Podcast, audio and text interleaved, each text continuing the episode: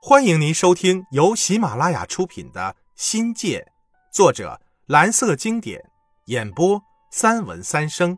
欢迎订阅。第一章新地第一节。但是初中就是初中，初中尽是学问，教初中的老师个个牛得很，让人不得不惊叹：这所名不见经传的中学，却是个藏龙卧虎之地。不由得对学校大为敬佩。之后才得知，文氏从天津、上海下放了一大批高级知识分子。教我们的那些老师啊，是清一色的老牌大学毕业生。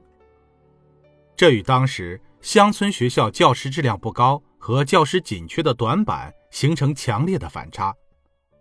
文氏这地方不大，却知识分子成堆。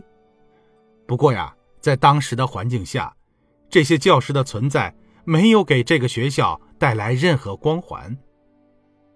我依然记得上初中第一节语文课时的情景：语文老师个子小，国字脸，黑板右上角的郑恺写着他的名字，叫唐维忠，同时也是我的班主任，还是我的书法的启蒙老师。这是一堂毛泽东诗词的欣赏课，内容是。毛泽东同志于一九三一年在井冈山红军反第一次、第二次大围剿胜利后所写的《渔家傲》两首词。唐老师生动地陈述了这两首词的历史背景，详细的解释了词义和语义。最后说，词的艺术构思是两幅战争画面，作者运用烘染、写景、比拟等手法，把反围剿斗争的胜利写得形象感人。气势非凡，我们呢听得津津有味儿，觉得上初中就是不一样。老师知识渊博，语言流畅，头眉举足中尽显智慧。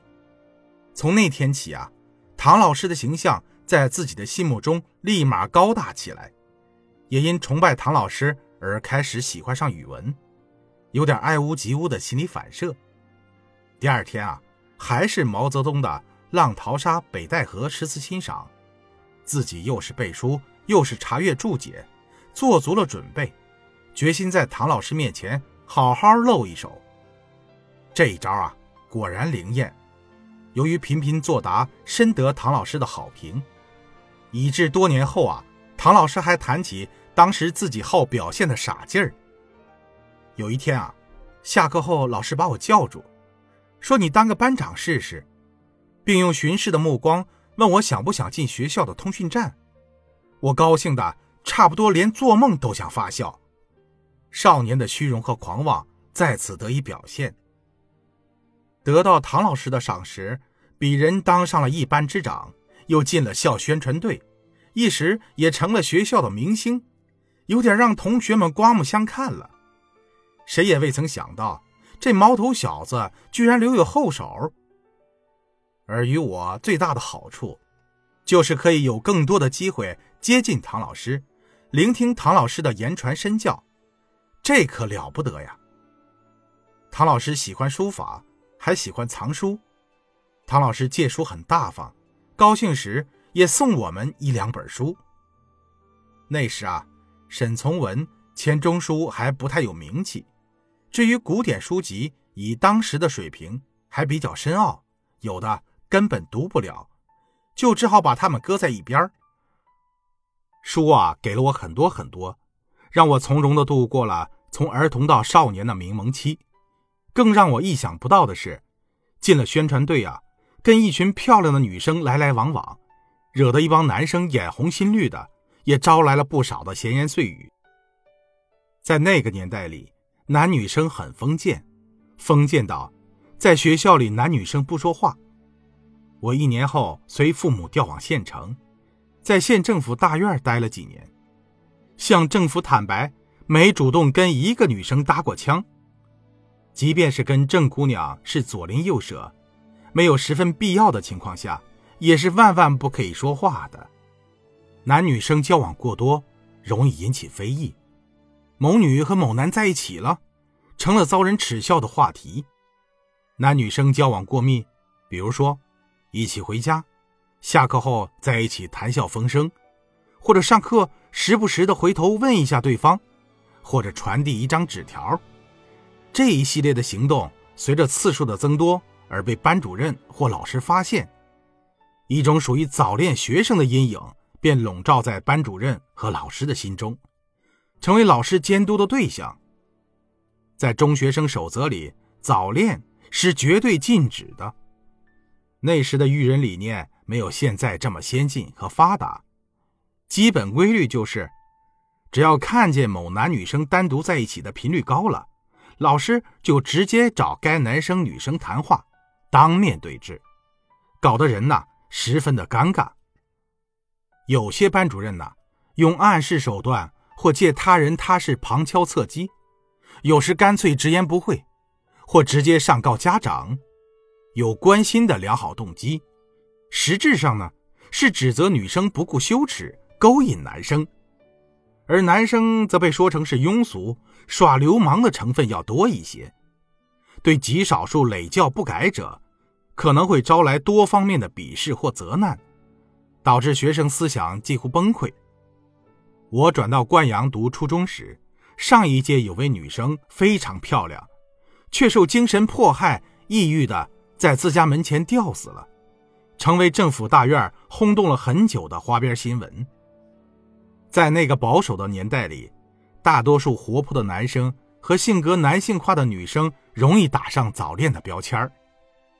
但在宣传队里，男女生接触的空间要大，机会要多，哪怕是表演需要而发生的肢体接触，也是理所当然的事儿。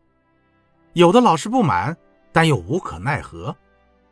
人呐，最禁不住的就是心，对异性的向往。不需要太多的理由，属于自然的、本能的、潜意识的举动。宣传队就名正言顺地提供了男女生交流的频率。宣传队员呢，都被认为是人精，就像时下的歌星影星，受到人们热烈的追捧而成为人中骄子。谷子一米八的身板，使得他在文艺队里鹤立鸡群。偏偏这家伙又长得胖。做医生的父母，即便自己舍不得吃，也得给他供足营养。见着他了，便想起了人民公社的好处。按理说啊，谷子不适合演样板戏，因为不管是正派还是反派，都找不出像他那个块头的角色。但农村来的学生大都不懂跳舞，而文艺队呢，又的确需要男生，谷子这个大个儿就成了人中骄子。文艺队里女孩子多呀，仅凭这一点就让他热血澎湃。有天傍晚，文艺队接到通知，要下乡演出样板戏。队员一听啊，全都欢呼起来，谷子更是高兴的不得了。想想看，他和小珍搭档，同演沙家浜斗智那出戏，这家伙比我们成熟早些，肯定有崇拜的女生。明里暗里的那个想念，是不是也在斗智呢？起初，谷子分配演胡传奎时，小珍同学坚决反对。这家伙个儿太庞大了，哪有反面人物高于英雄人物的道理呢？这不有损革命者的光辉形象吗？听到这话呀，谷子伤心的差不多要跳楼了。教我们音乐的梁老师，人呐。有点娘娘腔，却在全县小有名气，对选角布戏在行的很。尽管小珍同学说的在理儿，但能演戏的男生稀缺，没得选的，又有什么办法呢？只好将就着罢了。